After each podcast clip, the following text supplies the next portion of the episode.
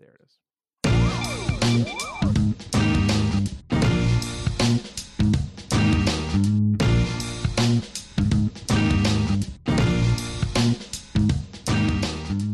Abracadabra meat suits. Welcome back to Read It and Weep, season four. We're three guys and a special guest with perfect opinions about movies, TV, and pop culture, and you are listening to our magic special. This is season, episode six of season four, and uh, we have a, it's a doozy for you. I'm very excited about this show. I'm your host, Alex uh, Falcone, recording today from North Koreatown, Los Angeles, um, and I'm joined by my regular co-host. First up, he's at Anthony Lopez Part Two on Twitter in Southeast Portland. He's a unicorn. It's Mr. Anthony Lopez.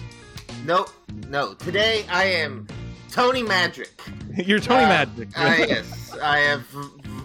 I have put together, uh, reassembled my street performer persona, uh, and From I your high school days. Yeah, from my high school, and you know, early twenties in general. Look, magic was a long thing for me. Anyway, Oh, it was. I didn't I realize it went that promised- I promised last week at the end of the show I was going to make the Statue of Liberty disappear, and I'm going to follow street magic illusion. follow through. Yeah. So this is you know podcasting magic. This is a trick exclusively for anybody who is currently not able to currently see the Statue of Liberty. Uh-huh. Right. Okay, that's very important. It's gone. If Yeah, you can't see it, it's gone. Yeah, if you are in New York and like can see or in a helicopter or even in New Jersey, I Uh-huh. think you can see it from there. This trick's not for you. This trick is just for anyone else. But I this is basically magic for people without object permanence.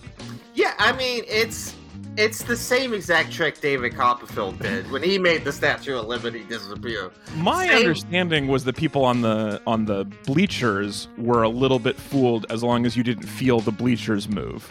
Yes, it was people on people who could not currently see it were the only people the trick worked on. So I'm using that same approach, but I applying like it. it. towards I like it. um I'm very excited. format. It's a great, great bit. Um, also joining us today, he's at Hunbun on Letterboxd uh, from the woods of Arkansas. He's a real mensch. It's Hunter Donaldson. Shazam! Oh no, Ooh. Hey, it's me. hey buddy, I'm here. Um, Magic stuff. That's bam. I, I have doves. Magic I'm so- stuff. I'm so glad you are Yeah, here you're to keep this show grounded. It's either magic stuff or you're about to be in a John Woo movie. Those are the only two yeah, reasons. yeah, yeah, yeah. I have these doves here and, and some pistols, but who it still could be magic or John Woo. I don't know. Who knows? or you're just hunting. Hunting with pistols? Yeah, that's how I do it. I like I don't think you hunt doves either, but Well, I the doves are like they help me hunt. You know, Yeah, like yeah. they're they're my eyes oh, in the these sky. are like hunting dogs. Like the doves fly out, grab whatever you hunted, and bring it back to you. Yeah, this is rad, actually. Um, uh, or if you miss, they just go ow, ow, ow, ow. Yeah, I mean he's hunting uh, Little duck bad hunt, is that- guys. Yeah. Okay. Uh, um, all right. Um, let me round out the panel today. We have a very special guest. Um, I first saw you on the Sci-Fi Channel show Wizard Wars, um, which is was uh, a reality show where they briefly tried to convince America that we called magicians wizards on a regular basis. Ooh, Um, where where this guest was so good, she got promoted from contestant to house wizard. Um, she's also owner of the Crowd Keepers Magic Theater in Bath, England, but she's coming to us from the magic capital of Southern Nevada, Las Vegas, at Billy Kidd Show on the gram. She's my brother. It's Billy Kidd. Yo, what's up, America? Uh, good. Uh, That's so good my to have American you accent. Thanks. I wait, do, do your do your your American accent again? Do do American? I can only do it once. yeah. Only once. Contractually, American. contractually, right? That is like when you uh, Um, get in your green code, they say, "Okay, we're gonna let this slide once." Uh, yeah, just once. We, I, um, I mean, it's delightful that you're in the same time zone. It made this a lot easier to get a hold of you. But what what brings you to Vegas at the moment that you're allowed to share? Yeah, well, that's everyone's question because they're all like, "How did you escape England during your Yeah. major serious lockdown?" Yeah. Uh, well, I did escape. It was it was a hassle. I did a few winkle wangles, Yeah. uh, but I made it It was into especially America. hard to get out of the straitjacket that they Mm. put you in. Well, the fact that they just dropped you in a bucket in the Atlantic and you just Yeah. showed up in Vegas.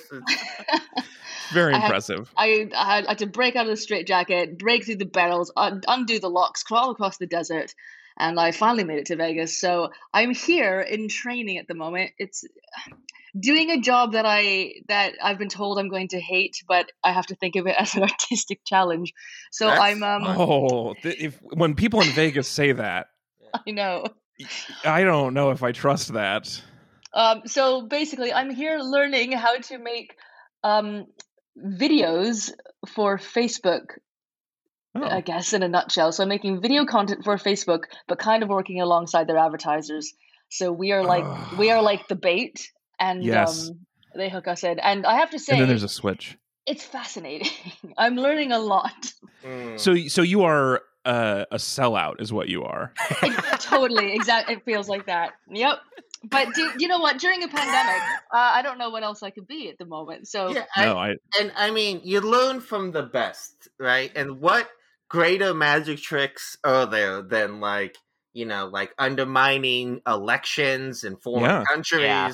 oh yeah. I mean, really, that's the Facebook highest is the level. real magic. that's the highest level. it's all deception. It's related. Yeah. It's all deception. Yes, Um, yes. Yeah. It feels dirty, but you know, I have to say, it's been a, it's been fun. I mean, the other day I just rolled a piece of cheese and pretended it was a bouncy ball, and that was like, oh, that might be something.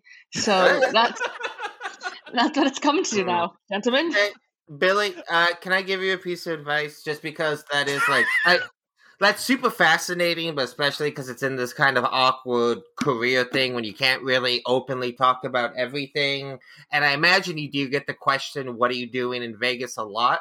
So, have you thought about just answering, "Oh, crippling gambling addiction"? Oh, Just when interesting. people are like, I like that What you do- chose to call them that um, career advice. That's fun. Yeah, just when people are like, "What do you?" I mean, it just it's gonna help save you some time when people are like, "What are you doing in Vegas?" Rather than being Yeah. like, "I work for Facebook." Just be like, "Got to hit those tables." You know, the table You know, got a hot hand. It's gonna turn around any day now. I, uh, I, that might be that might be the way to go because at first I walked into a Starbucks the other day and from I, my messed up accent they were like, "Well, you're not from here. Where are you from?" And I was nervous to say I came from the UK because I feel like I'm this walking variant that's Yeah, you come to like breathe on all of you. Uh, so yeah, I should just keep it. I'm here because that. Facebook couldn't afford a South African variant, the scarier one. Oh, trust me, Facebook can't afford it. Yeah. All right. Well, at least you're bouncing cheese for money. That's what I like. Um, so we brought you here because we're talking about magic uh, for today, um, which we're going to talk about um, the special that got us into this idea today. But first, we're going to open with segment one. Oh, actually, before I tell you about segment one, I just want to send a quick thank you to all of our glorious meat buddies who do the magic of keeping our show floating down the tracks. Um, if you go to metreon.com, you can help keep supporting the show, which allows us to um, continue making it and have wonderful guests on for not as much money as Facebook can pay them.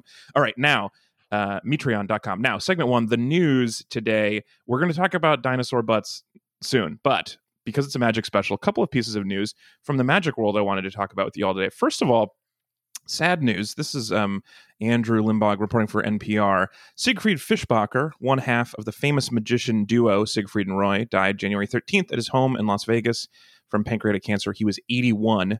Fischbacher's death comes just months after his performance partner, Roy Horn, died of complications related to COVID 19 at the age of 75.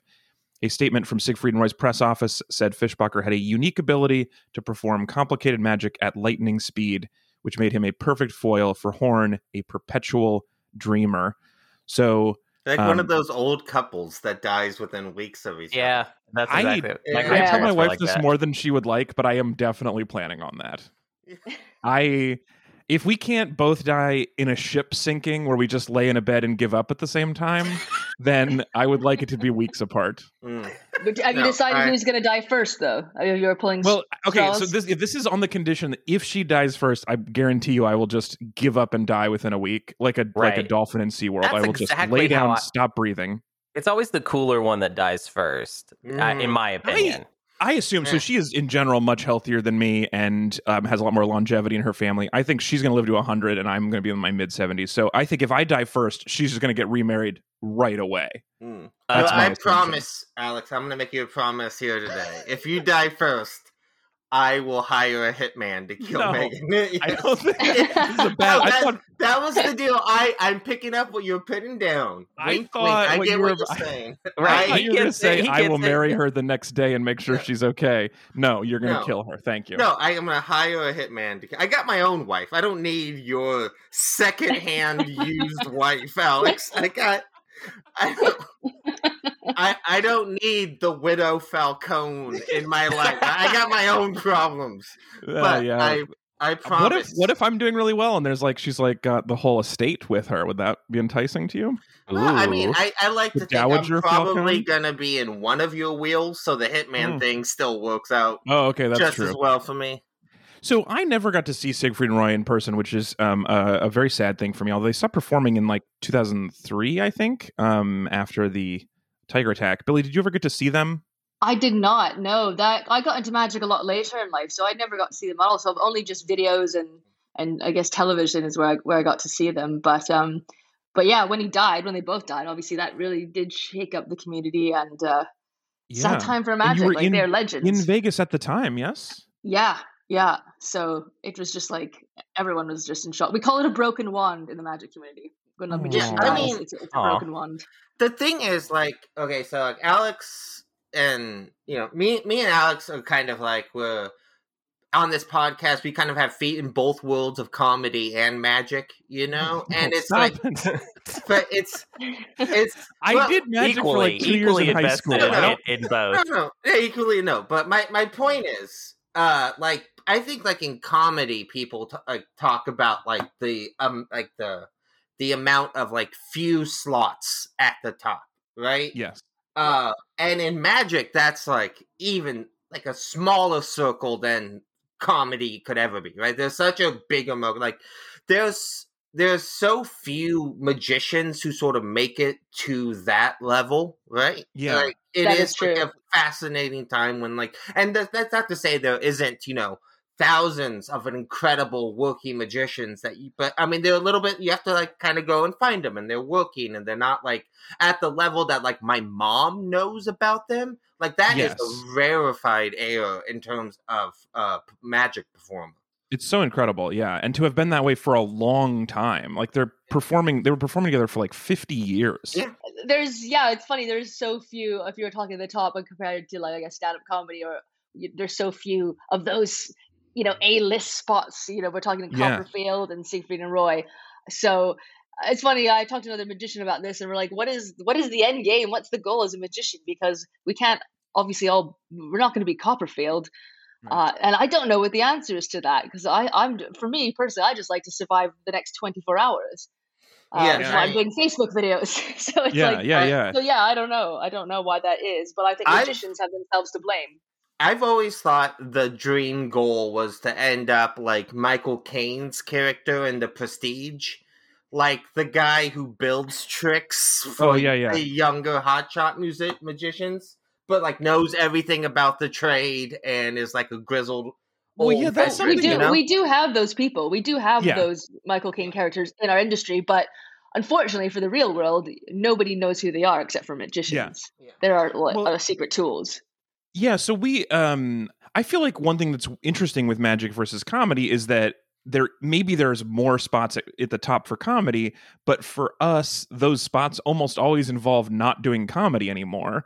Like you get to the top and you are now you go be on a sitcom or you go, you know, like Steve Martin went into movies and it feels like that For a second, I thought you were going to say Steve Martin went into banjo playing. That Right, and then- and thought then- that's what you were and then say. that really surprising third pivot into banjo fame. Well, um you gotta with Steve Martin to stop you quick. You have to back up even more because he started as a magician. it's true. He Yeah, he was a of that magician first. comedy, and So then true. went to acting, then went to banjo playing. you Yeah. know? And he still like writes plays and stuff, but like most of those pivots are out of stand up. And that's true for like even like people who you think of as big name stand ups were largely used sitcoms to get that big. You don't have that sitcom move. No, thanks Right? for bringing it up, Alex. It's very depressing. Isn't it? Well, Are no, you telling I- me my career is Well, no, I don't no, I, I, I think the the reason that magicians don't have that is like magicians. I, I, I think like you still like doing magic. I don't know any stand up who still likes doing stand up. Well, Once I- you I mean, get a certain but level of success. That's Like, an assumption. That's an assumption. I, this is a great question. Do do magicians kind of get over it and just kind of get like stuck in the in the rigmarole of it? Because sure, there's, some have to. I mean, yeah, Uh, definitely. But I, mean, do you know did. people? I wish some did. Because that would help, probably help the industry a lot more. Yeah. Um, Just clear up some room at the top for sure. yeah. No, I don't know. I don't think it's something you can keep doing if you if you don't love doing it. I mean, I think the great thing and the worst thing about magic is that you can sadly, you know, go to a shop, pick up like a beginner trick that you need no practice with, um, and and do it for your friends and family and feel like a superstar because all of a sudden you've done a miracle that nobody knows how it's done, and then you Mm, just yeah. think automatically you're a magician, which a lot of people get into magic that way, which is totally fine. But on the opposite side of that, there's a lot of 30, 40, 50 year old people who got into magic by finding those self working tricks and are still doing that same self working trick and have not changed a thing because they're riding on that ego high of. Of Right. some kind Well, of so- having some kind of power, and I that, I, love think there's that, more really bad magicians because of that. So there's Yeah, more I mean, hobbyist magicians, Well, do- partly, I doesn't think make us look great. I think it's interesting because you can be a bad magician and make money in a way that it's harder in comedy. Because so this is an interesting. So where where Billy and I actually met was that we were on a festival together in Toronto, which is mostly comedy with a few bits of variety in it. And the way the, when I first did this festival, the the guy who runs the festival is a juggler and a and a yo yo artist. And I asked him why he started a comedy festival since he's not a comedian, and he's like, what he said to me was, "This is the first time I met him, and at the time, the most money had ever been paid for a week of comedy." And he said, "Because no juggler in the world would work for the pittance I pay you." most money had been paid for a week. It was brilliant, and it was so there is there there is money in variety, which includes magic in a way that there isn't in comedy. That you could like. There's a I feel like there's a magician middle class that is largely missing from stand up. So Ah, there's yeah. fewer spaces at the top, but there is room to like. And part of it is because you're it's so much more visual, so you can do it in more countries. It's not dirty, so you can do it in more com- for more companies. But there's just like money you can get that is not available for us. Yeah, and also I think also because there's different genres of magic, right? So you can do a stage show or a parlor show, but then Yeah. we have also close-up magic in our pockets. So you know, I could I get booked for for weddings where I'm just walking around Right. the the lunch. no the one would ever pay me to just wander around a party Oh after God. your wedding and just tell one-on-one jokes to a table of people. Yeah, That so would and be then the going- worst gig. Going around doing improv games with Grandpa and two other. Oh, what a nightmare! I but I mean, mean- at the same time, there's like a certain like people don't expect that of uh comedy, and like to me, the thing that like burnt me out on Magic, and I'm very curious uh to kind of get Billy how you sort of handle this, especially doing like I was I always really liked how to close up one on one sort of stuff, and my problem is there's like a handful of people handful of reactions you get from magic right and like the best case scenario is like i know a lot of people who like just lose their fucking minds if you show them the simplest trick and like that and, feels and every great. single one of those people has already appeared on a David Blaine special, so there's not that many left. Yeah. But- but like just like you know friends and definitely just these people like this. But my problem is especially doing like a wedding thing is every like for every five people i would ever do magic for there was always one person who's like you're trying to fucking trick me. How dare you?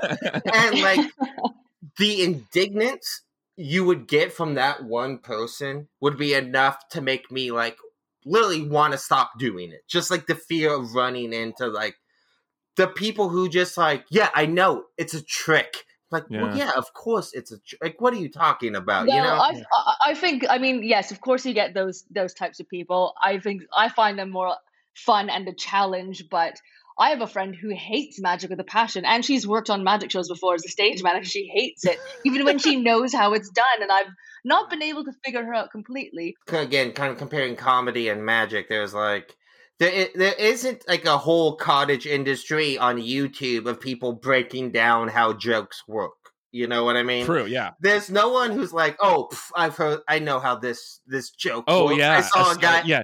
Oh yeah. A backwards in time analogy. I'm familiar. Yeah, uh, so like there there isn't any. Oh god, wa- watch this. He's gonna do a second voice right here. Here, Uh, oh look, it's an act out followed by sarcasm. Crazy. Yeah. Oh uh, look, the bait. Here comes the bait. I bet there's a switch coming. I would, I would Uh, love to see this. I think you Yeah, guys this should is do a actually a funny commentary on idea. somebody else, on someone else's show. Sarcastic comedy commentary.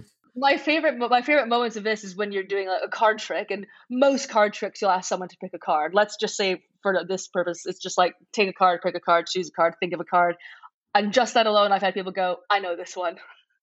Was that like, right? Okay. Shall we move on then? Pick a Um, card. I've heard. I've seen this one. I've Is so funny. that is really good. That's a Yeah. brilliant heckle. But um, Because I mean, they're probably right. In the end, you will find the card again. I mean, they have seen the general plot. Of course, of course.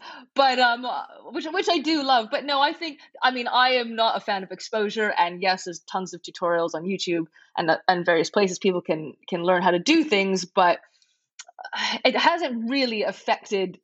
Well, it hasn't affected my work. Like if somebody knows about a certain gimmick or utility that magicians use, a lot of times they don't know to the extent of how much we can use a certain object Mhm. or how, or how much we can manipulate cards. yeah. Yeah. Um, so I there's get- I'm gonna give you another piece of advice, full fast. You should get one Yes. of those slides that like um Travis Bickle has in Taxi Driver that like a revolver comes out. Like keep it in your arm. And then if someone Yeah. says, "Oh, I've seen this one before," go, "Oh yeah, have you seen this?" And then a pull gun comes out. Yeah. This might be an American British thing that you're not not used to, but here This is very you have to have a gun. Yeah, I- So we have to move on um, to our second segment. We have some. We have a, a, a discussion of a particular magician that I am really excited to hear your opinion on. So that is coming up now.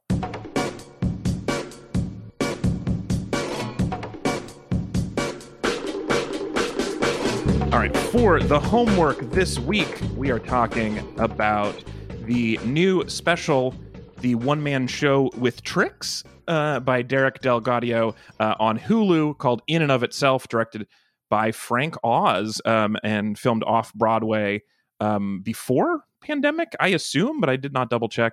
Um, uh, it certainly seems like those people are touching, um, so that freaks me out. But yeah, a, a live version recorded over many performances at the off Broadway version in New York, following a run of tests in Los Angeles, actually, which I did not get to, which is before my time here, sadly. Um, but uh, available on Hulu. Let me give you a micro summary of it if you've not seen it yet, without giving too much away. But you probably have not at home have not heard of Derek DelGaudio because he is sort of a um, steadfastly refused to be famous kind of magician where he has worked behind the scenes a lot of things. He's got a very good reputation in the magic community but does not like television. He doesn't like the way tricks look on tv and so he refuses to do magic on tv he also is a performance artist in the full compliment full insult version of that word. Um, so his story, uh, in and of itself, is a is a one man show with stories talking about identity, uh, telling stories from his life, and doing I don't know like four to six magic tricks along the way, um, Well, showing I- I- incredible, incredible. Let me finish. Incredible card mechanic skills, moving a brick to somewhere else in New York, and telling Bill Gates he's a thought leader. That's the show, No, Bill Gates told himself he was a thought leader. right? Telling Uh, Bill Gates that he sees was the- himself as a thought. Talk thought about a reveal. Like at that point in the show, I was like, oh my God, Bill Gates sees himself as a leader? That's great. Thank you, Not- Derek. Not a My- huge twist on that one. My only thought was QAnon's gonna have a field day with this. He admitted it. he admitted it in the thing. It's vaccines. it, there is a fun side project of this game is just uh, noticing celebrities uh, in the in the audience. So in Bill. Gates, obviously, uh, Tim Gunn, uh, Kamau Bell, Titus Andromedon, Larry Wilmore, uh, David Sh- Blaine. or David Did Blaine, see of him? course, my brother, um, uh, Michael Showalter, um, who I didn't, uh, I didn't Mi- notice him. Um, I was really excited about. No, wait, not Michael Showalter. David. What's the other one? David From Wain. David Wain. David Wain. David Wain was there, and uh, David Wain was very exciting for me because David Wain really loves magic. Because I he showed me we we like hung out one time and he showed me magic tricks and I really liked it. Um, David Wain's quite good at cards, so it was exciting to see him uh, hanging out watching the show. Um, he was on a radio show that I was working for, and like backstage, all he wanted to do was show people card tricks, and a lot of people did not give a shit. And I was like, David, I give a shit. Show me every trick you have, and I will hang out, and I will be amazed. And it was really, really fun. But they Um, all had like a sarcastic, irreverent edge to them, right? Classic David Wain style. uh, Yeah. if I'm being honest, they had a bit of a um, I'm a robot and I do not care what you think about this. I'm doing this whether or not you're here edge to it. oh, Um, so like more David Wain the director, less Yeah. David Wain the sketch performer. yes, exactly, Uh, exactly. Act. that Um, sounds like so- a lot of magicians I've seen personally. yeah myself, yeah i mean it, it felt like it well which was cool because to see someone who has like a comedy and directing career to be like oh you also have a disease now where you can't stop doing card tricks um that's very exciting um but billy you saw the show live before it was uh went to went to hulu um, yes, I saw it live in New York uh, a couple years ago, and then I watched it just the other night to be up to um, date so with you you. have obviously heard of derek before even though we had not probably Yes. I, And- I and- go to Derek. You've heard of Derek? Okay. Yeah. Hunter and I had not heard of Derek. Billy, am I am I generally correct though that he was like um, well regarded in magic circles without having a lot of TV appearances? I don't know of any TV exper- appearances he's had, to be honest, before Yeah. before this. Um, I I met Derek, gosh, maybe 10, 13 years ago when I first got into magic. Um, it was at someone's uh, Richard Turner. He's a blind magician, kind of hustler guy. It was his birthday party, and a lot of card sharks were there. So these are most of these magicians, Cool. I would say, are, are not performers at all. Derek was one of them, and I know. I knew of him at the time because I knew he was like very good at card moves, mostly in the kind of gambling kind of world, Mm. Yeah. which which is has a lot of close ties to magic. So that's kind of what he was known for was his card handling, his card work. But to be honest, um, up until his show in and of itself, uh, and he did a double act show a couple years before in and of itself in LA as well with another magician. But up until then, I have never seen Derek perform at all. I knew of his, Interesting. what what his work is, He's but he's just a, a, guy who's at are like parties and everyone knows is amazing, but he doesn't do a lot of shows. Well, amongst the magic community, people know of his work. In the real world, I don't know how much of a I don't know how much of a working magician he was. It like I don't know what gigs he did. I don't know anything like that. So I don't know. from reading about it, it seems like shows. not that many. He like mostly wanted he did like a lot of consulting work um and to pay the bills, but didn't like he doesn't like he, like according to the New York Times article I read about him, he he never performs for more than 150 people because he doesn't think the angles look good anymore, and he's just very very particular, which does limit you career wise. Um, so he had to make money. He also like he worked on the Prestige. He was a consultant on the Prestige, for example, which we've talked about already. Yeah, um, uh, Billy, can I ask you a question about the the live show version of this? I just Yes, please. about a few mechanics of it. Uh, so I have wanted to see this show for a very long time. Uh, I first read about it a few years ago, uh, and I have just I really wished I lived in one of those major cities so I could have saw it. So I was very excited to see it on Hulu.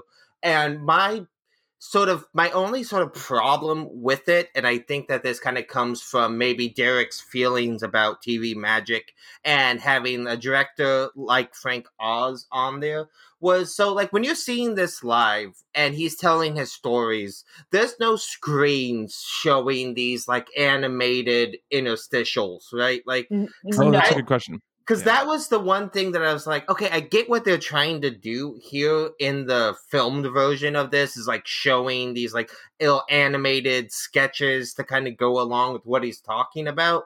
But I thought it distracted and kind of removed me from the intimacy of the show to like cut to like you know a smoky room with people playing cards Yeah. or whatever. Yeah, um, yeah. and so none of that is in the show. That is all Frank Oz transferring Yes. it to film stuff. Okay. Yeah, that none of that was in the live show. Not that I remember anyhow. So, So- I, when I so was go watching from on there- Hulu, I- it was different for me. For sure. Yeah. So tell me what tell me what your experience was of the live show, and then your experience of watching it on Hulu later. Um. So the li- obviously everything's better live when when it comes Mhm. down to these shows, right? Uh. Uh, so yeah, what s- did uh what code did you pick? Oh, that's a good question. which card? Did you try to be cards did I serious about your identity? Um. uh, no, I said I was an idiot. Oh, yeah. That's a fun one. yeah.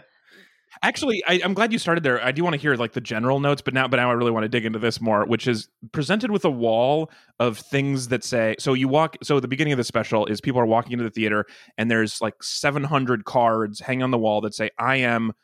Blank because the show is kind of about identity and then it's, so it's like i am a doctor but it's also got silly ones like i am uh, i am an idiot or um, i am a, a, a breath of fresh air or Ninja, yeah, yeah. yeah. there's serious ones there's funny ones uh, that sounds to me like my worst theater going nightmare i could ever imagine is having to pick from a large i'm terrible at decisions and i don't like things that i'm like i can't tell if i'm supposed to be funny or not like this sounds so stressful to me to walk into a show um, the what show was your started 20 minutes ago and you're still in the lobby like i don't know what to pick I wanted to do leader, but Bill took it. Um, so, so yeah, what was that? Uh, what so you picked idiot? Um, were you stressed by this decision, or how did you think about it? How did it feel when you were picking cards there? Um, I I think it felt like a bit of urgency because you know the show has to eventually start and everyone's trying to pick their card and and maybe I think it kind of felt a bit like a competition as well because oh someone took my card what am I gonna do now? Oh yeah, Um, but this is all kind of pre-show, so like they let people in. This is kind of in like the lobby area, I want to say, before you'd actually enter where you would sit. Uh, but I didn't have. No, I wouldn't say it was too stressed. It was like I'll just pick one and see where we go from there. I Did did see it. I saw it twice. I saw it twice in New York oh okay. um, when I was there actually. So I I can't remember what I picked the the second time. That Did you? But me. you But knew that the, the cool ones stayed standing, so you. I didn't. The, no, not the first time I saw the show. No, I had no idea Right. what meant. But the second time, did you meant. try to pick something better so that you could stay standing and have him say it out loud? Uh, uh, no, I did the opposite of whatever I did the other Okay. show. Yeah. Okay, so you went a second time. So clearly you enjoyed the show, or at least were curious enough about effects that you wanted to go do it again. I like to I like to watch a show first to try and not be a magician watching and just to experience it as if a, a normal person would watch. And then Yeah. and then I saw this show a second time because a friend of mine flew all the way from London to see it, so I went with him. And in that in that viewing, I wanted to watch it like a magician, so I could go, how does he do the tricks? Because Uh-huh. it's really hard to split your brain like that. So I have to like consciously make a decision and, and try to enjoy it for what it is. So yeah, that's why I went twice. You're able That- to do that. that is the thing I was kind of interrupting Alex when he was the description thing of sort of the four tricks of whatever. And like sort of the thing I think is most impressive about this, it kind of goes in again the sort of like the changing in magic. And I sort of think that there's been a sort of like a postmodern sort of meta uh change in magic over the past few years. And this is like a great example of like really out of the box type of magic, but also really long form magic tricks. Like a lot of the there are a lot of tricks in this special, but they're not presented like a trick. Like I think the whole code section has dozens of different moves and illusions Oh in it yeah, yeah. combined into one long uh coherent piece. And that is like what It's not your blows my mind. stereotypical magician. It's not like your magician who puts on a jacket and is like, "Hello, everybody." Right? Yeah. It's- Yeah. It's there- there's more meaning i would say there's more meaning behind the the magic that's chosen and how it's presented um whereas not like people's if you ask anyone on the street what they think a magician is or describe a magician they will come up with probably top hat fluffy feather flowers all, all of the above and i think what derek's done is is great in the sense that it's not that but i would also Mhm. say it's also I've seen, and maybe it's just coming from Europe. I've seen other magic shows that are not your stereotypical kind of thing, that are similar along the lines of of the Right. presentation of how Derek perf- performed his his magic. So It especially yeah. seems like England likes one man shows more than America does. Because you do like the fringe theater where you do an hour show with a story and somebody gets cancer at the three quarter mark. Like that's what comedians Yeah. do in England. Whereas in America, an hour long comedy is just like, here's a bunch of two minute jokes and then I leave. okay, I, I I never thought of it that way, but yeah, maybe maybe the the idea of a one man show like uh, with a beginning, middle, and end, like an, like a story arc. You mean whether Yeah. it's comedy or magic?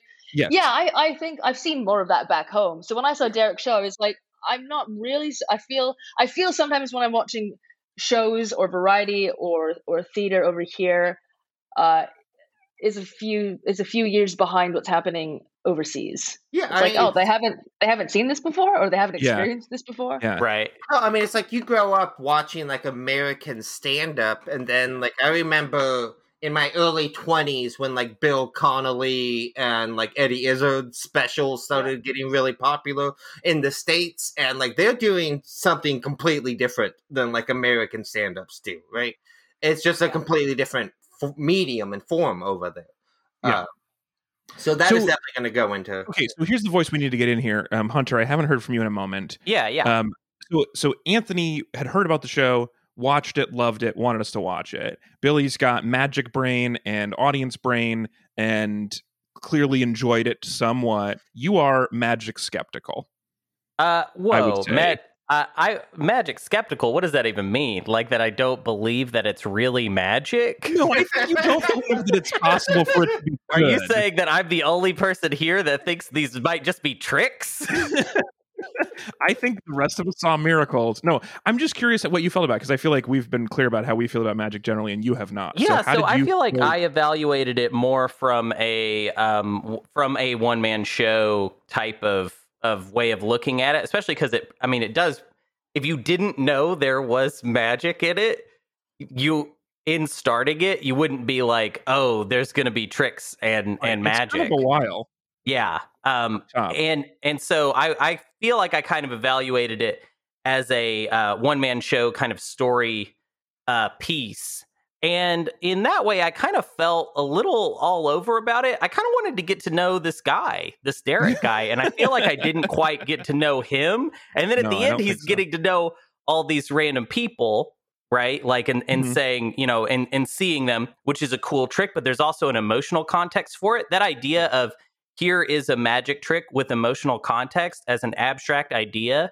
Uh, I love it, but I don't know that I and, and I can tell that the when you're watching the footage, like these people are really emotionally connected to what is going on. There's a lot of uh, weepy eyes, Yeah. so I believe that this really hit people in the room, but Mhm. it did not necessarily hit me, Hunter Donaldson, in my underwear on my couch in the living room.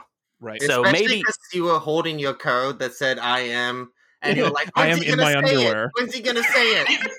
yeah, when is it going to look right at the You- look at screen? me. Actually, when I was a kid, uh, uh, David Blaine did a card trick at the camera, and he did guess my card, and I was mind freaked. Like I was seriously mind freaked for a while. Um, yeah, that's a it's that's a good one. Um, I I think actually that's a really great that that's actually like close to how I felt with with portions of it was I felt like the effects were very very good and the emotional content I wasn't quite on board with, but I did feel like it was probably more powerful in the moment Oh yeah. um, because like everyone in the theater around you crying, you would probably also be crying.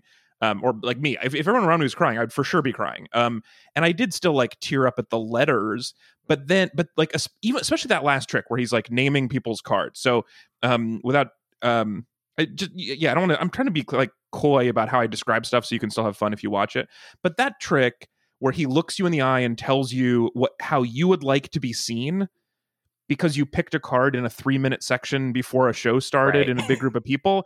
I just didn't find that identity piece speaking to me. And I felt like his whole conversation from the beginning about identity, I just had a little trouble buying that he cared this much. Like his opening story is a drunk guy, this 15 minute story, a drunk guy in a bar told me I was this character from a made up story.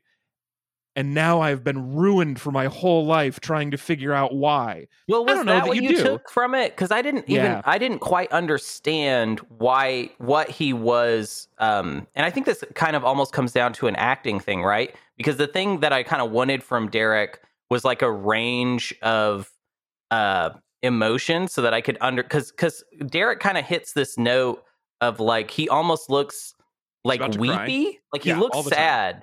Sad. Um, yeah, and For it- 90 and- minutes, he looks like he's on the verge of tears. But see, okay, I'm looking at a picture of him right now. This is just like his headshot on Wikipedia, and he looks Uh-huh. kind of sad. So Mm. I think maybe I was like, this is an actor, and I'm being communicated to, and what I'm being So communicated is sadness. But actually, he's kind of a weepy boy. Like he's yeah, just he kind just of a has weepy guy. sad eyes. Well, I I found watching watching him on screen compared to live, I could see it was more noticeable to me watching him on on screen that he's not an actor at all. Yeah, Mhm. Right. and I There's a lot of double takes with his head. It's a lot of that like uh, do you know what I mean by like a double take? Yeah. Um, like, There- yeah, I think I do. Yeah. Yeah, and it's Do you I don't actually. Stewart I don't. Explain whole- explain to me what you mean. um there was a video of Patrick Stewart explaining the double take where you like you look, you look away, and you look back again. Oh yes, Yeah, of real course. yeah, like a double take. There's a lot of that happening in the show that put me out of it, and I think it's because the camera was close, and I was like, "Yeah, this is really bad acting." Yeah, I mean, I do think that it's like Those were his transitions. That's how he transitioned from one monologue to another was by interspersing a double take.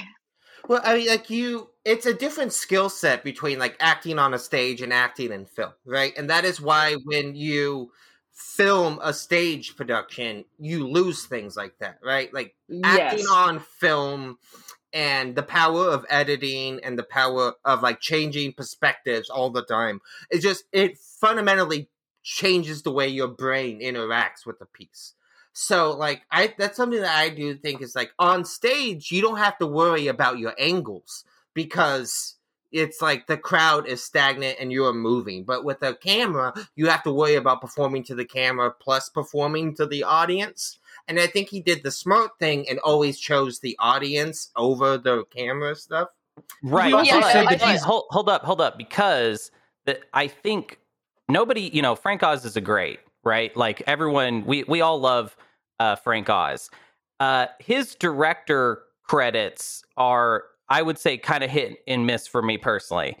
And I Mm. don't know that behind the camera they were really making the right choices. One thing that we that we noted right from the beginning of, of this discussion that I actually can't really justify is why they left Bill Gates in. Like it's funny for us to talk about it, but uh, think about it. Think about being at the computer and you've got all this footage and it's like, hey, we're gonna. we there's this part at the end. There's a lot of cameos from celebrities that came to see it.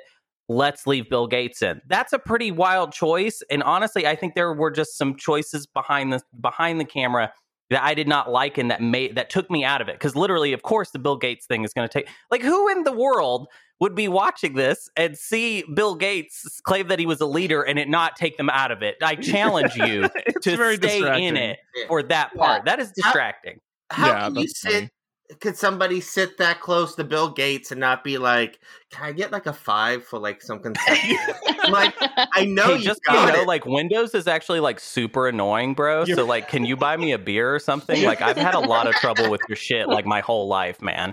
did did you know the interest you've earned since we sat down could pay for everyone I've ever met to ha- not have to work the rest of their lives? See, it's like it, it it's like that that should not be be in there. And there's there's just some things like that that I feel like this wasn't um directed well as far as for um I want to be careful here because uh it it does seem like in, you know, th- there was a director for the actual stage show itself and I think all of that stuff makes sense as a live performance, but I don't know that Frank Oz made the right choices to make this work as a filmed piece of of one man theater basically. yeah, and I, yeah, I, I would agree that that the keeping Bill Gates in there is it does throw you out of the experience. Well, experience. yeah, all of a it's, it's the same thing I said, like personally, with like the interstitial skits, like skits Yes, that were in yes. there. I agree I with you also completely. Thought those those Bill Gates stuff like that. It's like it's the same common thing. And if I if I'm correct, I believe, which is something I also this is why I asked if the the show the live show had those like sketches in it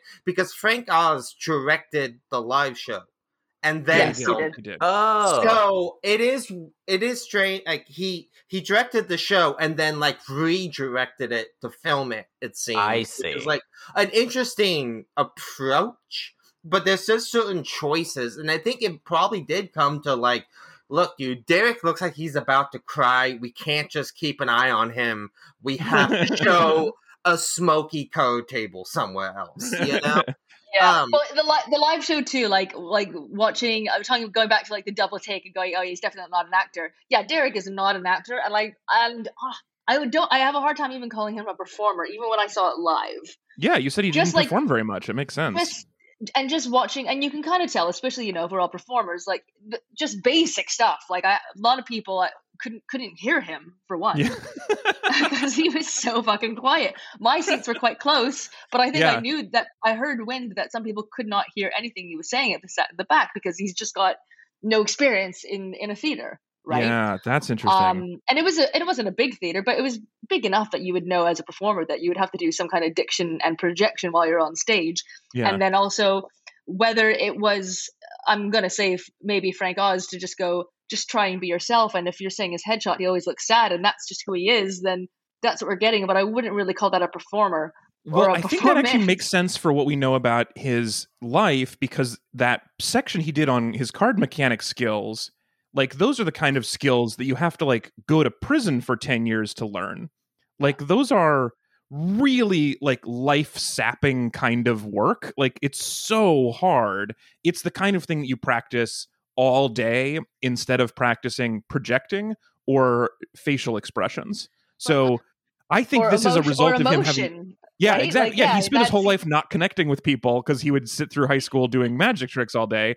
And so this, I think that part is showing. can you know, in comedy i could feel like if i it was like i remember one time i was at this really terrible club opening for a headliner whose big closer was he strips down to a uh, a thong and dances in the audience Oh well, now I figured out who it is. Yep. yeah and Me I, too.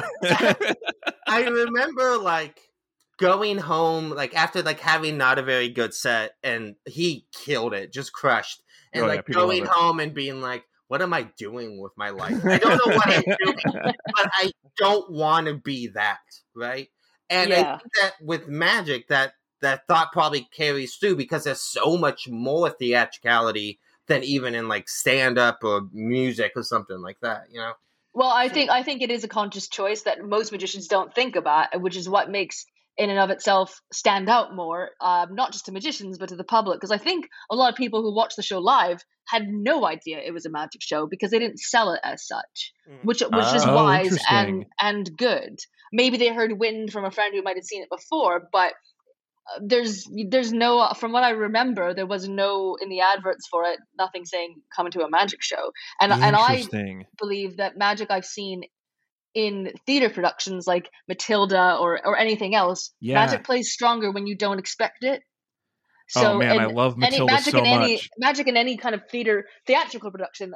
Um, like I've seen productions of a Christmas Carol where the bell levitates and this and that, and the audience Yeah, is yeah. just yeah. completely flabbergasted.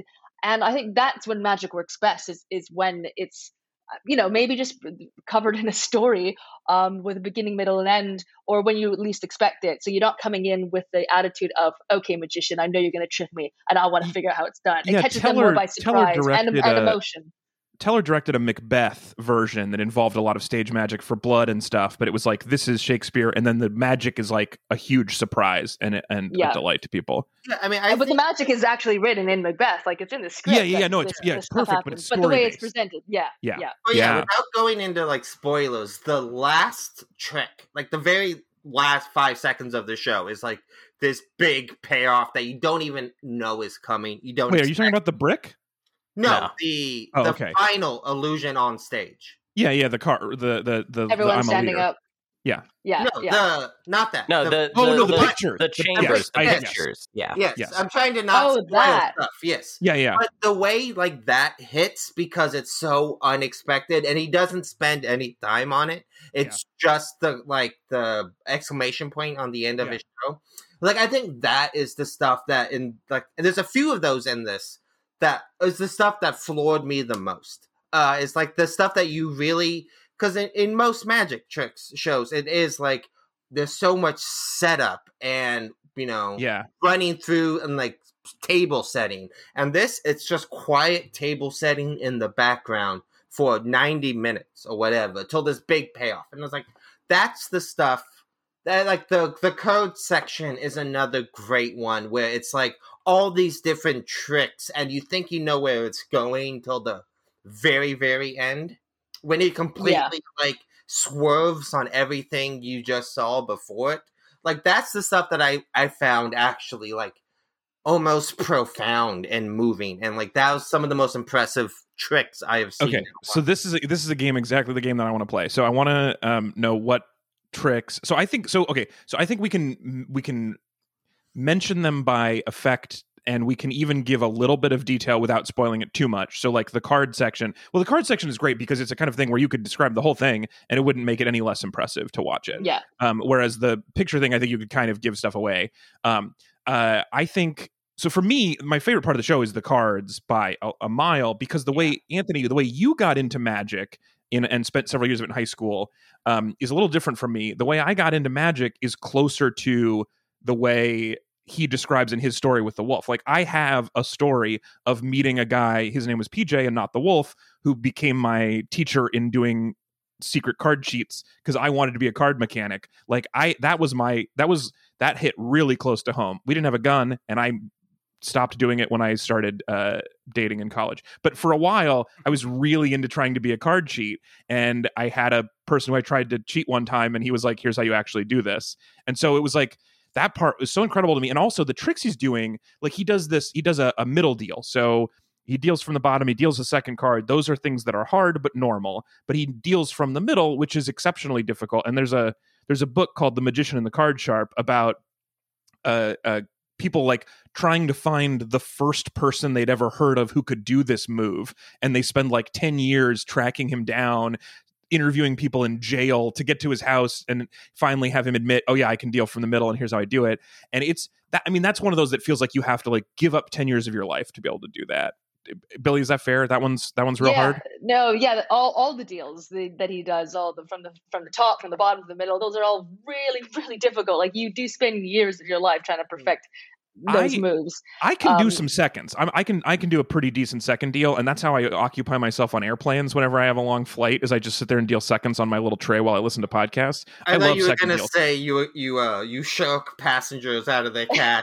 You just go around I- from I mean- road around. Anyone want to play uh some poker? Anyone? I did. I mean, I've I have only only once or twice, and uh, actually that's not true. I've literally exactly three times used these skills for evil, and most of the time it's Oh, for nice. for fun. Um, well, the I- uh, Can I Yeah. ask you I guys think a I think question?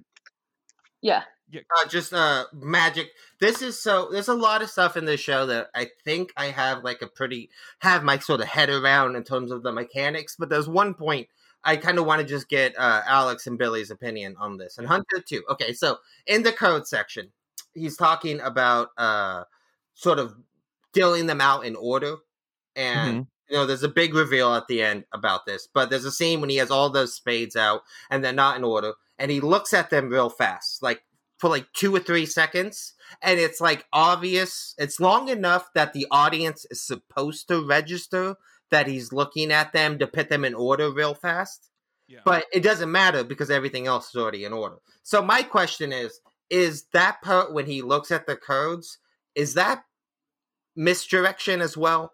Can, I'm can, I, can I take my guess and then Billy can tell me Yeah. if you think I'm right? Sure, So sure. my under my guess is I've seen other tricks that I know this is true of, but my guess is the looking at them is a distraction. It is a misdirection to make you think that's what he's doing, and then he has something else. I assume because the end of that card routine with the cards with the ordered cards, I assume is just a cooler. I assume that's how he would do that. I've seen that. That's how other people would do that. I don't see like a reason not to even. So Billy, am I am I on the right track? Do you think? So when he's looking at the cards in his hands, Yeah. um, just so listeners know, they're all the spades from ace Yeah. to king, but they're not in order. And then he just looks at them, he turns the cards over, deals them out again, and they're all in order. Yeah. Um, the looking at them is not a misdirection. I think that is just like an acting thing. Just looking at them, okay, to make us think um, what he's doing is Okay, is- so we are we're, we're using the wrong word, but we agree with you on what's happening. Yes, that yeah, he, he is putting them in order, but there's there's no switch or anything. No, he is doing sleight of hand to do that. You It's for the for the other three suits though, you don't think and, that's a oh, and the and the other three suits. Um, you know, I have to I'd have to look back and watch it, but no, he's um, probably controlling that the en- could be you controlling think that the entire interesting. time. yeah, I yeah, mean it's very what I, possible. I can tell I you for sure. I've seen that trick could- on. I've seen a trick just like that on Fool Us, and that was the answer. It's a common trick, but but there's many ways of doing the same Right, of effect. course. Yeah. But With yeah, I- Derek's skills, he could have easily not brought in a cooler.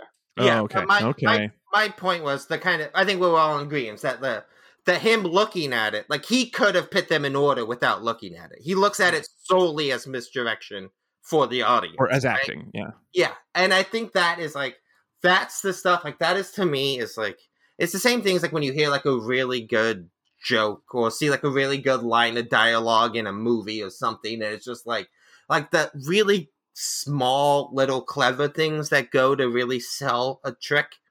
Uh, like that is the, my favorite stuff in it. Like that is probably the moment that has stuck with me the most, just because it's it is unnecessary, but it goes so far in taking the audience along with you to Okay. really pack a punch later. So that's know? the part that like those are the parts that hit you the most. I I- like I'm so for me the whole card mechanic section hits me the hardest because even if I know some of the moves, which is only a few of them, but I know some of the moves and I know how long it would take you to learn it, that it's just beautiful to watch whether or not you know some of the parts, but also there's a lot of stuff I have no idea. So that that section really was powerful to me.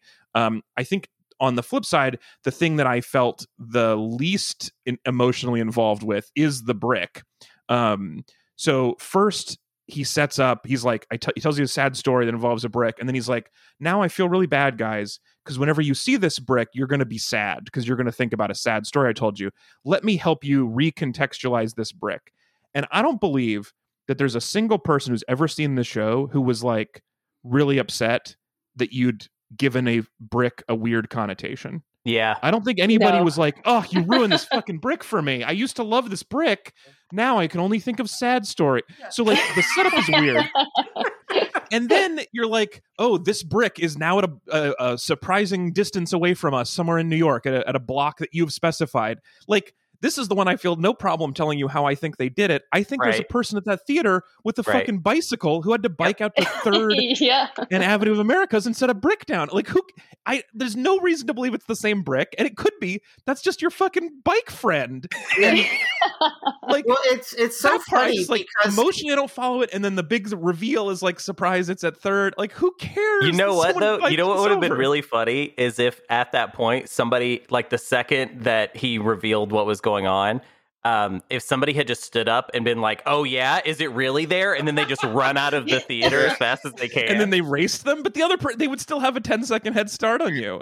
I don't know if if, if they- you're fast. When he was when he was doing this trick in LA, it's harder because you know someone had to wait in traffic for two hours to get to that oh intersection. god, that would be so mean to do that trick in L.A. How dare They- you? but he did. He did it for a while, and it was like, although on the flip side, since there's no pedestrian traffic in LA for the most part, a brick on the corner is just like next to some other trash, and no one cares. In Well, New it- York, I think someone would be like, "Hey, that's a perfectly good brick. I'm going to keep this brick." I can hawk these to my construction friends. But yeah, yeah, it's painted gold, fucking cool brick. that's that's the funny thing was I could imagine him trying it with like something that has sort of more inherent sentimental value. But if you leave that on a street corner, people are gonna take it.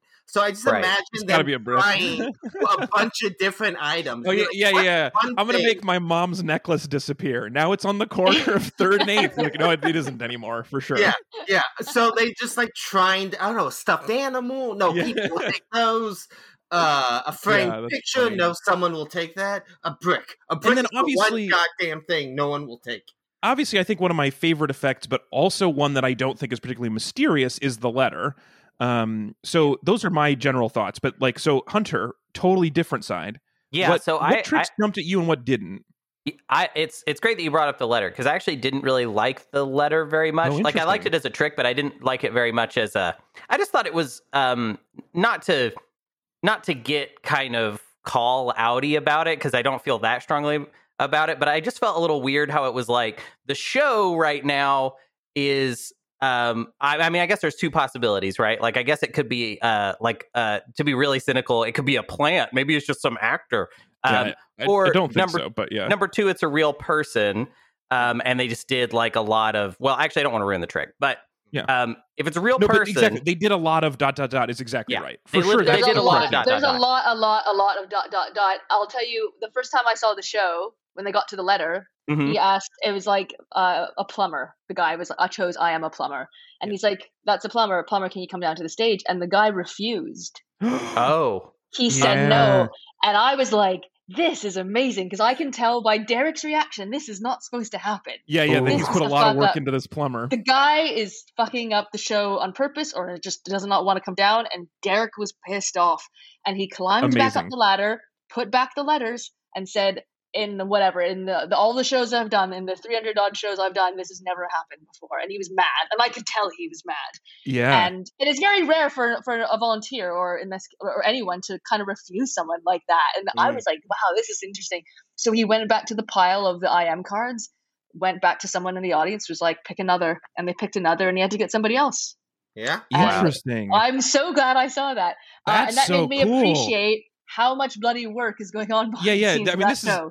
The word Like, that it's my wife and I kept talking about was contingencies. Like how many contingencies did they have to work into this bit? Because the the part that's not impressive is like obviously he knew it was going to be the plumber. He just spent a half an hour showing us that he can do literally anything with cards, Right. and then he's going to be like, "And now I'm going to pick a random card." The yeah, it's like, fuck- why do you no, even do not. that? Why why even tell me that it's gonna be a random card? You already showed me what you could do. Just You pick just whatever card me. you but, want. but also, it, don't forget, it was an audience member that picked the card. Oh, It yes. wasn't on the TV show, was it? Yeah. Yep, Well- yep. He he takes was. it. So if you think back, he, he takes the cards. He gets an audience member to pick one of the cards. Oh, I don't remember Um, that. I thought it was. I thought he just turned it over and yelled because he did that other But times. But I'm confusing. it. e- But still, even- yeah, the fact that he can then, have it. Yeah, c- you he can just make the showed audience me. member pick the code he wants. It's Yeah. the same. You don't. That is- you don't think that that, I is true. That- remember your mastery with cards, Derek? You just told me you're a fucking wolf.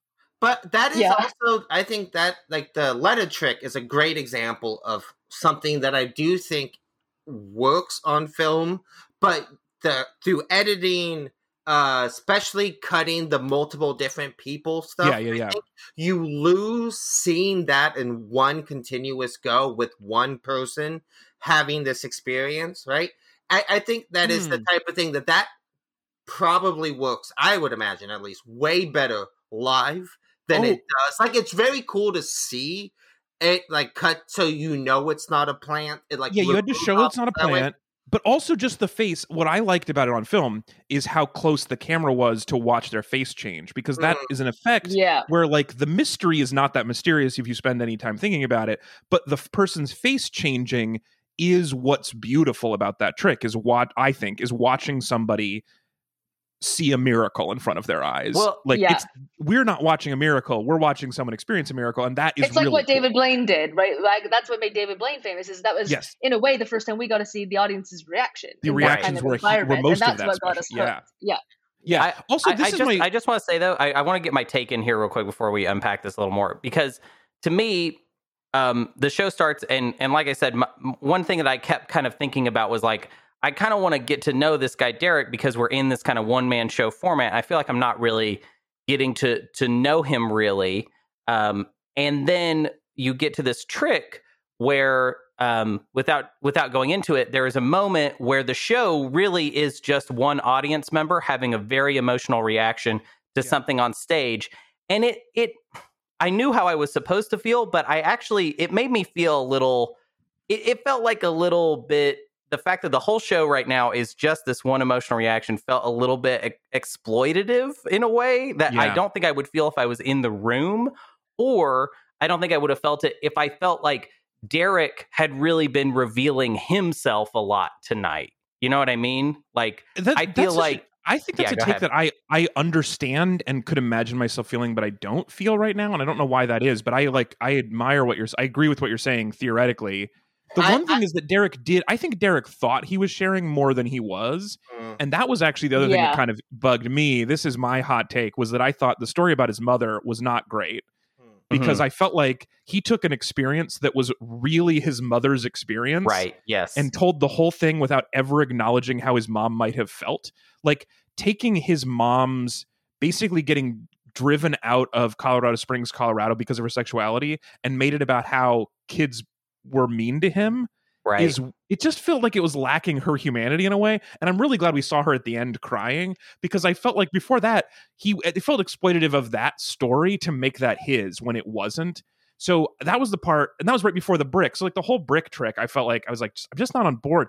And i don't want to sound like i'm not having a good time in the special because anthony i'm really glad you got me into this and i really did enjoy i was like on board with 90% of what he said but the places where i got off board were like this brick thing i just wasn't feeling and the story of his mom Yeah. i just and, and felt I, like I- it lacked perspective. I want to throw a quick disclaimer in because we're throwing around the exploitative word, and I feel like people could hear that. And well, Yes. Lots of like theater is exploitative. Lots of this stuff, like that's that it's it's fine. It's fine to exploit people for entertainment. I think for me, I would have just loved it a lot more had I felt like Derek was really revealing himself, so it seemed fair. You know what I mean? Like, oh, he had some really honest moments up there. So now an audience member can have a really visceral, emotional moment. A moment. But by the end of the show, I kind of felt like that moment with the letters was way more pure than anything I got out of him. Mm. Yes, I I, think I- that's true. Yes, yes, yes. I, I Uh, agree Anthony, before with you- that. I Yeah, just, go I ahead. just want to say one thing about the letters is that I do think that it would be ex- more exploitative if it was like real magic. Uh, but because you like just as a, as a viewer, you ha- if you logically think through the steps of how they did that trick and Mhm. the the people they had to reach out to to get involved in the trick, right? Like Yes, there yeah. is there And is on a daily basis too. Like Yes, that's the, yes. when you think that every day they're doing this. yeah, yeah, for 500 shows. Plus, they were Yeah. doing it in LA. Yeah, and like it's when it gets to like the mechanics of it i think that's the type of thing that almost softens it like that's the thing is that i i would found it i would find it more powerful if i did like i think it was in the room and i was watching the experience but because again because of the editing and the cutting the different people i was able to think through okay so how did they act they must have just done exactly what we're all thinking they just did it's Right. just impressive the scale of it like Well, so this is one of my favorite my favorite types of magic, and the way Derek described it in, in, in an interview was like it's the it's a kind of magic where believing it's a miracle is almost easier than believing we did that much work. Exactly. That's a great way of putting it because I well, love I mean, that. but but you know, you could take that that quote and apply it to almost any magic trick that's ever been invented because because most magic we are doing and practicing things that most people would think Yes. what human would spend that amount of time Right, doing. it's the same thing with like dealing from the middle. Exactly, it's like he spent Exa- ten years exactly doing this. yeah. that. And Yeah. I think what I think also what why Derek's show has an impact on a lot of people, just as far as magic goes, is that besides the card bit, all the other tricks uh were original. They're not things that they're not Yes. magic that you've seen any other magician do before, A hundred percent. right? Um, uh, this reminds me of a. Uh, it was a trick that Penn and Teller did on uh, one of their their like water special. They had one, where, but there's a. yep. I think it's on the beach where they're like it's and and I they have talked about how it's done, so it's pretty simple to spoil it. But it's like you hide one, you hide a whole deck of cards around an area. You hide it. You could do it in your house. You could do it on a beach, whatever. But you like hide each card in a different place, and you just fucking memorize where they are. And then you have somebody pick a card, and you're like, I knew you'd pick that. That's in the drawer under the bed on the left hand side, and you reveal it. And all it is is that you spent a fucking month Right. memorizing the location of 52 cards. So no matter what they said, you could reveal it. And on the Penn and Teller version of it, they showed them fucking it up a bunch of times because they didn't actually put that much time into memorizing it. So they kept being like, "Is it this under the tray?" And then there was the wrong card, and it's very fun. Uh, but that like it's what I, I think is a little different with that and the, like the dealing is that it's like it's actually not particularly special skill. It's just free time and sick mind, and I like It's that. true. wh- that's which I- what I- magicians are. It is like it is Yeah, just stupid. really, It, I, it just do. delights me. So I to like that a lot. extent of what we do. And Derek's show, you know, when you watch it and you want to work it out yourself, yeah, I would say most people could probably work it out, but they would probably not believe their theory because they're like, who would do that? That's Yeah, insane. right. Especially is at, especially at the end when everybody, well, not everybody, but when most of the audience are are stood up and he does that bit telling them who they are. I'm like, Yeah. that's an insane amount of work. That is happening in a very short amount of time from Right. the moment people walk into the theater to the Yes. end. I'm like, I'm like, I don't, yeah, he's drained by the end of it, but Yeah. mentally. Yeah, for sure. I so, is, which was the one, Billy, for you? What's the what's what had the biggest impact for you, and what is there something that you maybe did not feel as much impact for? If you're willing to talk shit, Um, biggest impact for me. I mean, I think it's if I'm going into my magician brain, it would Yeah. be going, "Oh wow, there's a lot of there's a lot of work being put into this yes, to make these to make these effects happen." To me, I was like, "Okay, I'm pretty sure I know how this stuff works." It's insane that he is is doing this on a daily basis. So I'm appreciating it from a totally like magic. Yeah, the daily basis is worth reemphasizing. Like, if if this was like a short run, it was four weeks of tests, and then we filmed it, Right. and that's the that's like the David Blaine style. Is like most of these things have to work once. You just have to walk around all day, film it a bunch of times. If it works once and the people's reaction is good, that goes in the special. You're just like doing this for the TV. This was a theatrical experience that had to work, except for the plumber, every single night for 500 nights in a row. That's bananas. Well, nuts. you know, the fact, the fact that I saw a show where it messed up, where the plumber guy didn't want to come down, that made me mm-hmm. go, "Oh shit, he's got a backup plan," and even that's insane. So yeah. Yeah. oh, that's so cool. so Not- behind the scenes that he's doing every day to make these effects happen, and that's where for me I appreciate it the the most as far as the magic goes. Yeah. Um, and that it was and that it was new magic, you know. So and the and the letter bit, you know, I thought it's it's just you know I was probably more impressed by the book, and which wasn't even Yeah. a trick. Interesting. Oh, the book thing was cool. That's, Oh that's man, what- oh, I'm that's so what I- interested in hearing your thoughts on this because the book I did not care about at all. That was the part where he was like, "This is just pure one man show art bullshit that is not interesting to anybody." But you guys both liked it, so please tell me tell me why I'm wrong. Can I I like the book. It, Oh. it took, in a way, sorry, it it went beyond the the, the walls of the theater, and it was Mhm. for me as a performer. I was like, that's a, that's very cool. Kicking someone out in the middle of your show, Yes, I like Yeah. that part for sure.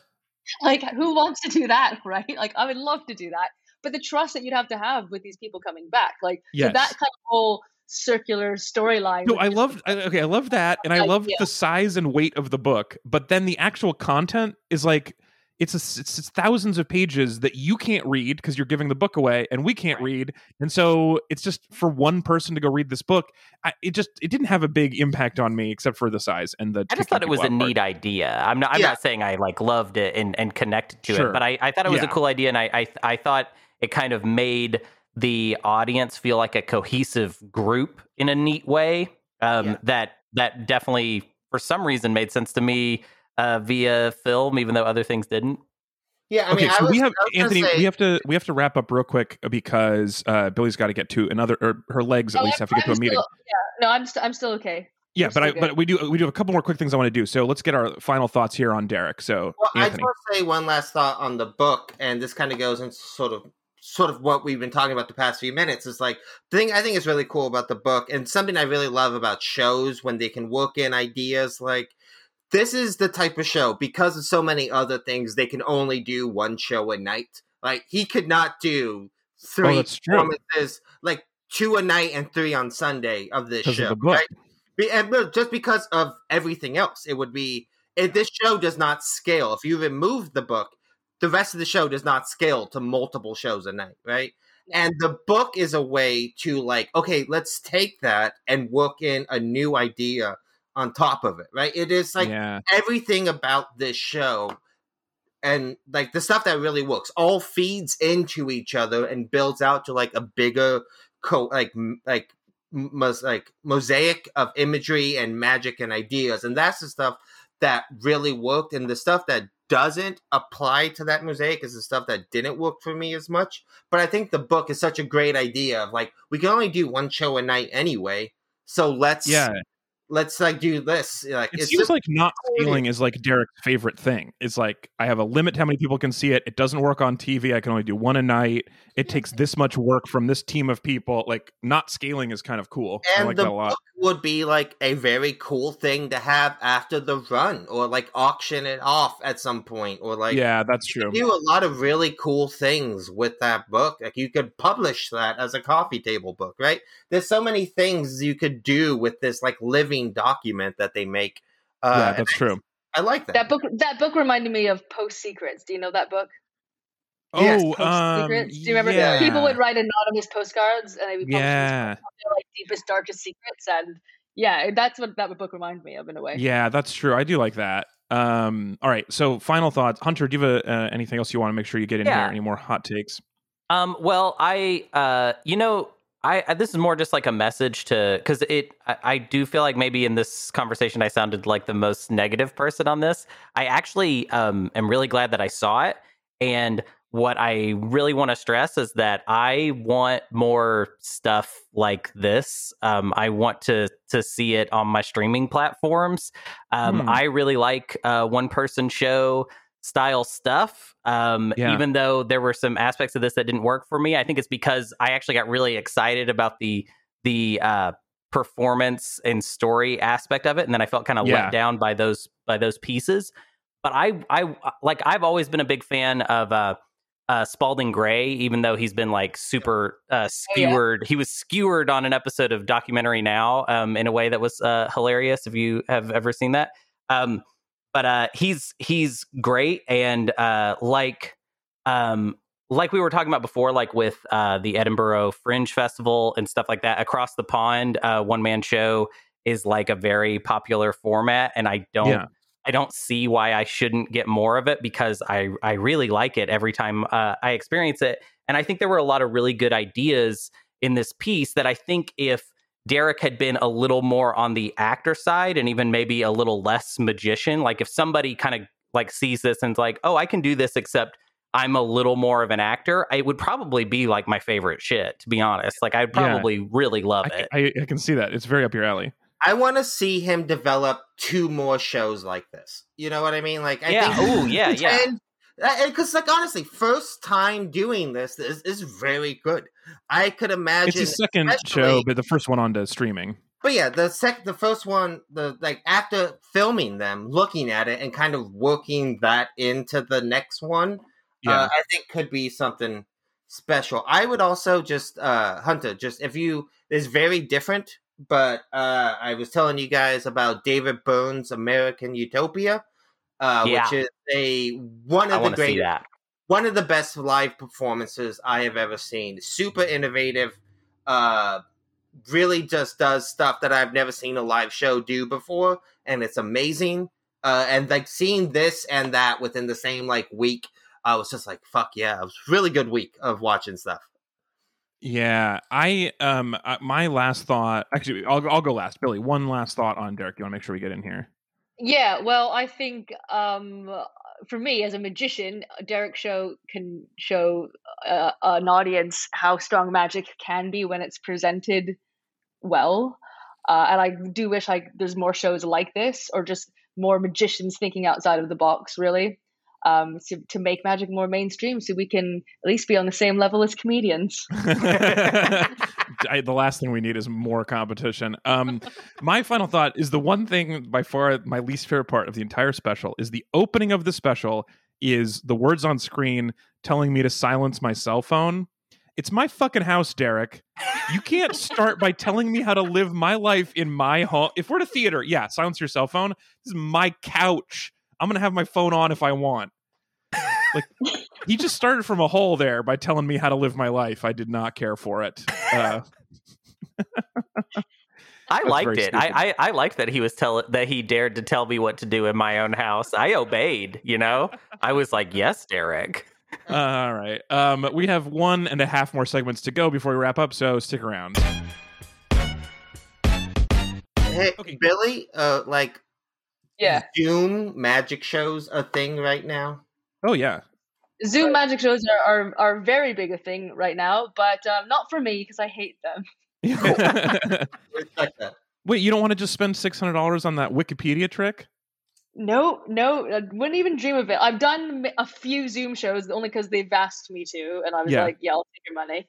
Um, but that's kind of what it felt like. I, I actually the Zoom, the few Zoom shows I've done, when I've hung up the call, I've said out loud to myself, "What a loser."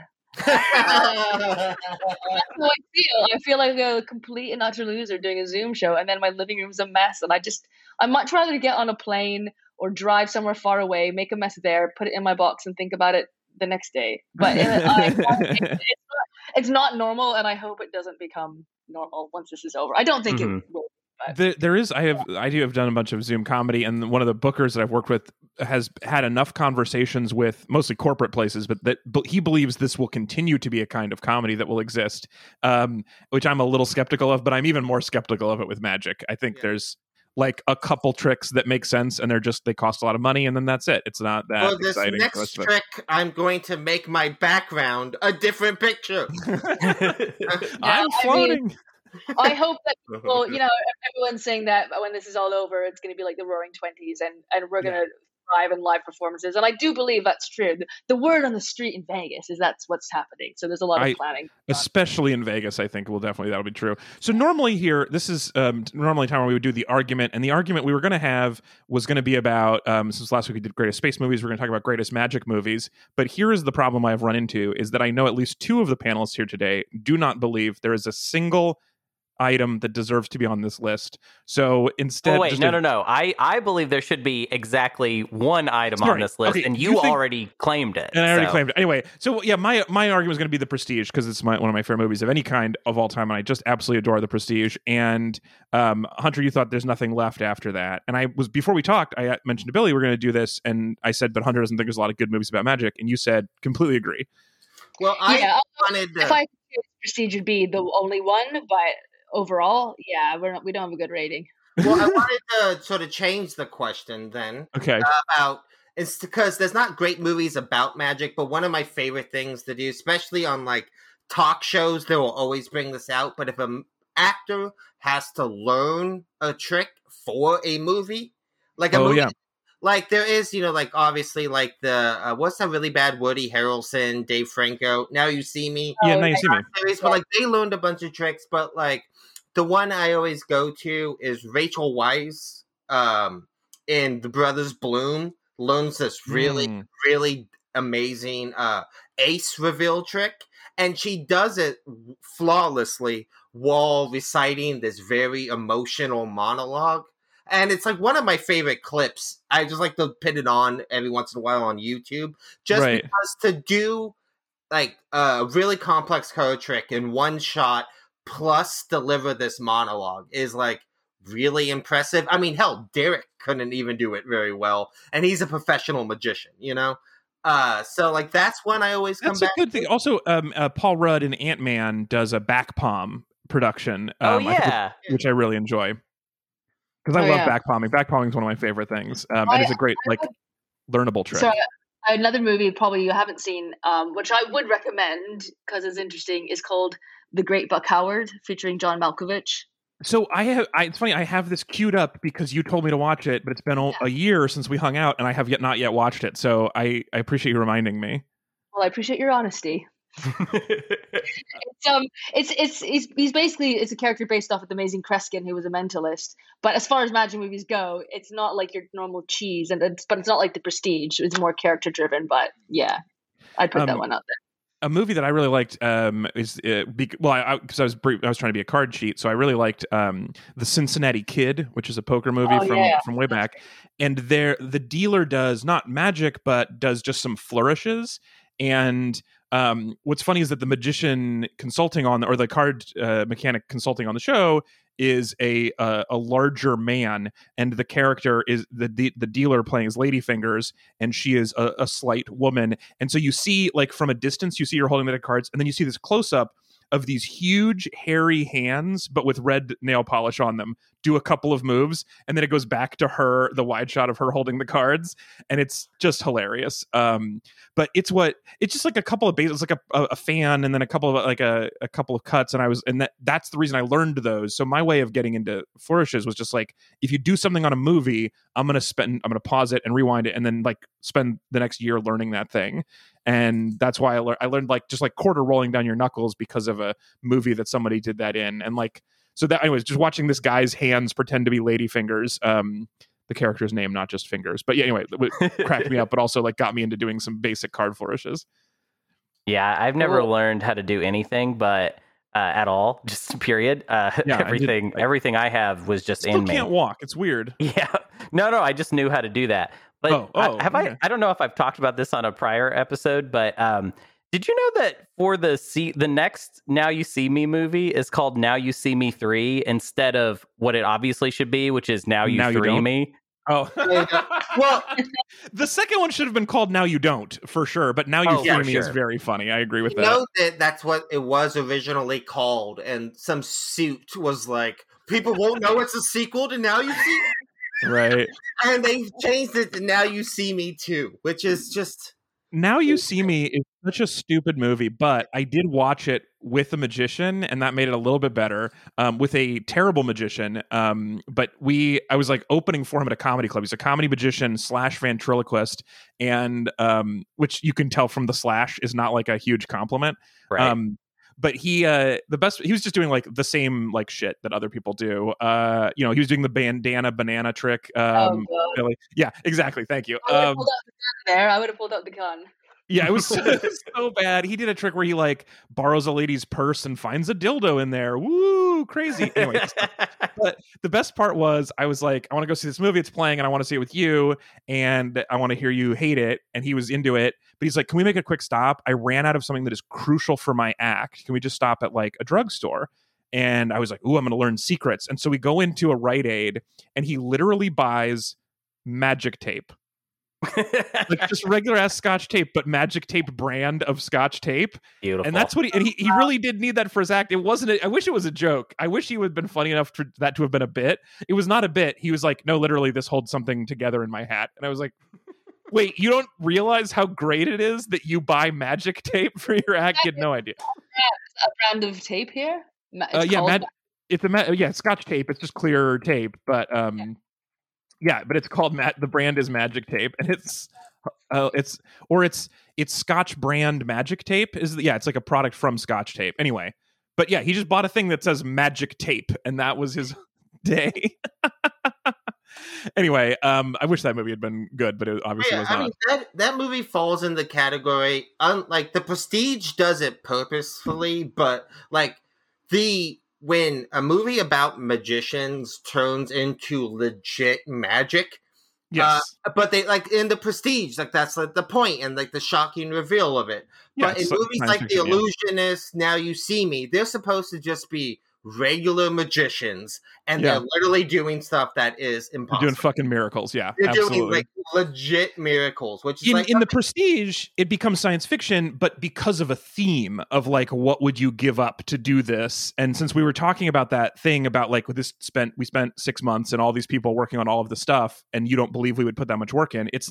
the prestige takes that to this insane level of like destroying your whole life for it or um, drowning yourself repeatedly for it um, so it's like at least like even though it becomes science fiction it's because of a theme not just for for funsies Yeah, I, I always think about uh, I think it's the illusionist, but there's a point when uh, the magician is doing a trick on stage and it's clearly like a CG effect happening. Yeah. and I just like I just watch stuff like drives that, me and it's, and it's just like, is that is that how it works live? That he's just like, I, am just gonna sh- I'm just gonna perform the plate and then I'm gonna turn back some CG footage and shoot it and yeah send it to Yeah. you guys later. It's just Wait, but but the if thing you're that he's doing a movie about orange tree, capital right? M like magic and you're Oh, not yeah. even willing to indulge in like movie magic, I feel like that's a bad that's a bad sign. You're not going to make it practical.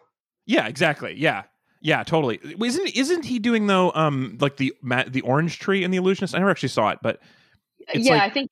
It's been a long time since I've seen that, but which he, is like a he- real and a real effect that has got like some lore and magic. But they were he just didn't bother to they didn't bother to learn it. They just did it in CG, that's sad. which I mean, so it's hard to find, but it is out there. You can. They could have had the budget. To, yeah for sure. Yeah, yeah. You, if you can afford Edward Norton, you can afford that research. Um, Right. okay, we we before we go though. Okay, so that's that's our our talk on magic movies. Before we go, we have to read a couple of uh, mailbag entries from last week. Got some emails that I really want to share with you, uh, mostly with uh, Hunter and Anthony, but don't go anywhere, Billy. Okay, so really quick from the email bag.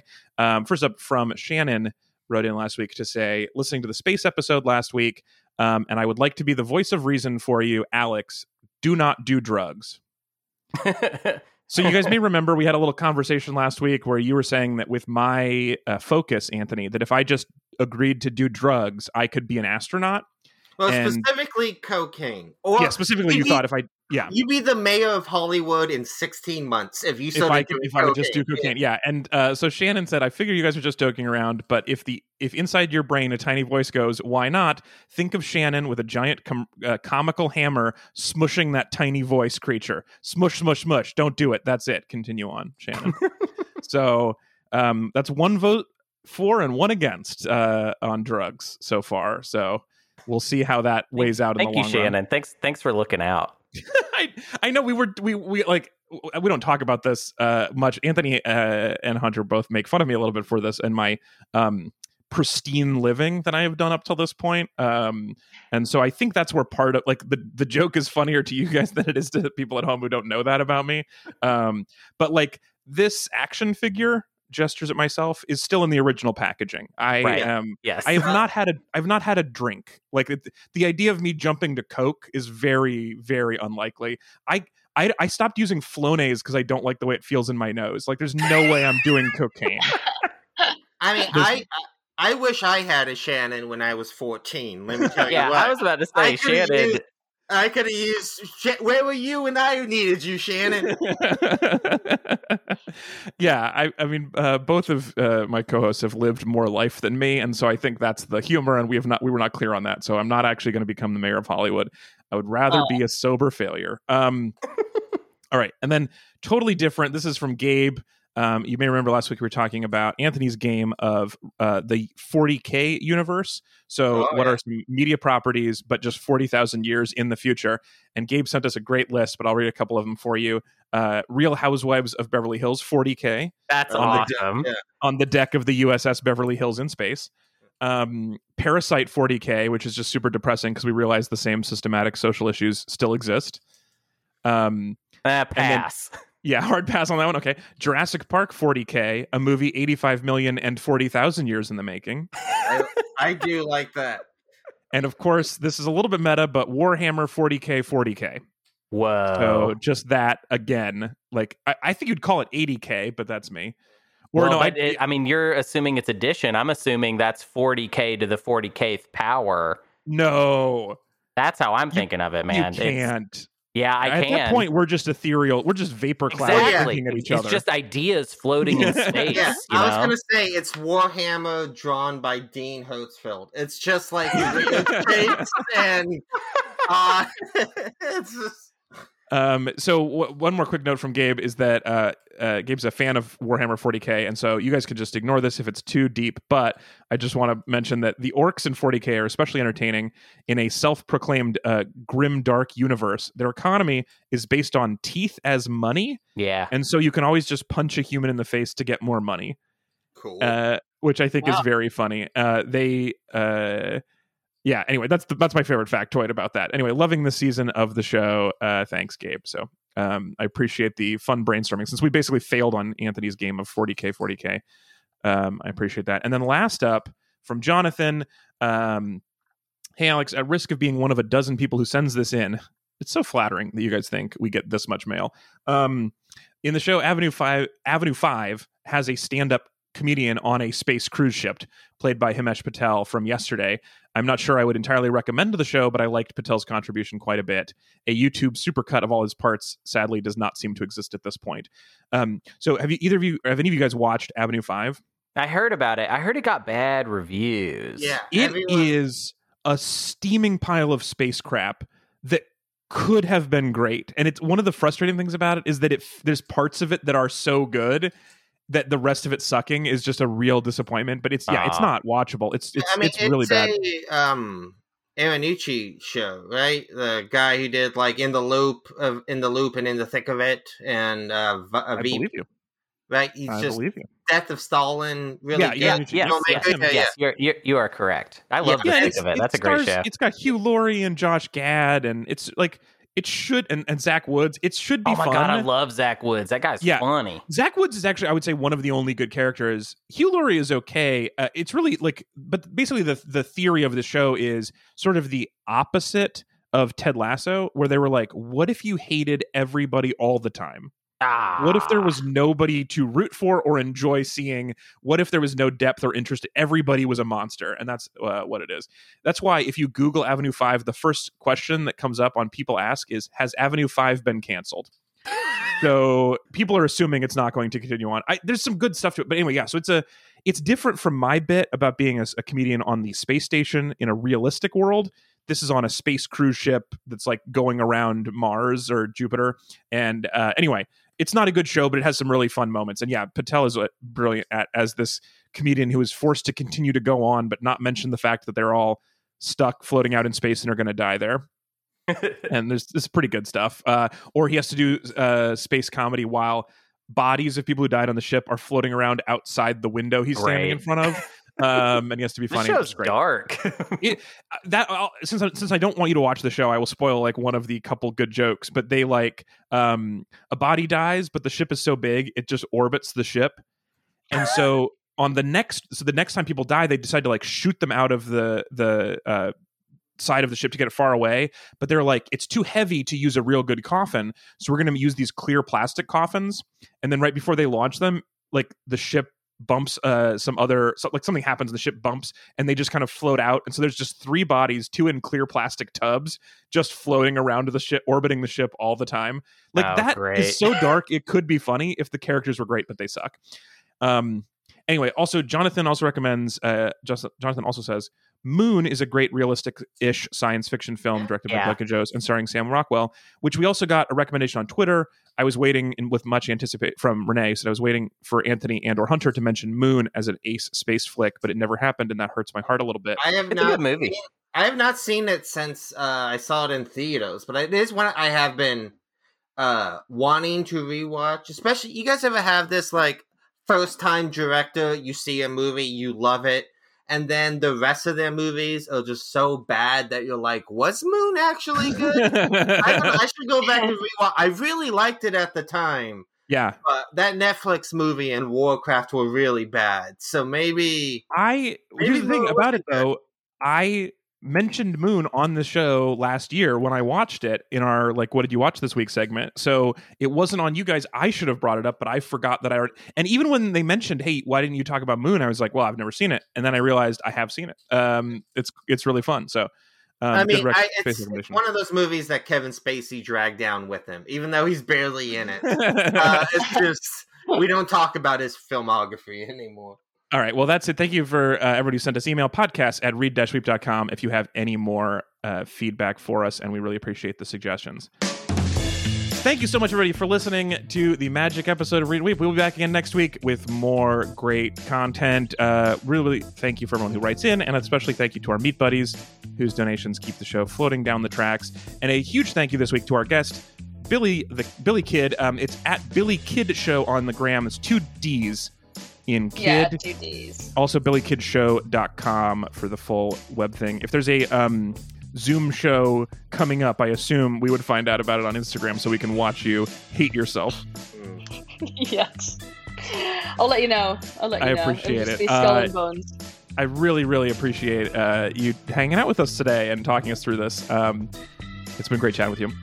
Thanks for having me. And thank you, as always, Anthony and Hunter. Yeah, hey, thank you. Oh shit! I should probably bring the Statue of Liberty back, huh? Okay, oh, hold yeah. on, hold on. I, we're okay, not, no one's allowed to visit. it's it's back. Whew, Oh, that would have thank been bad. It's a whew, to leave that going for a full week gone. There's like two German tourists in the crown who are like, Where did I go? They were just in a pocket of space time and now they're back. Um, I appreciate you doing that. All right, we'll talk to everybody next week. Goodbye. Bye. Bye.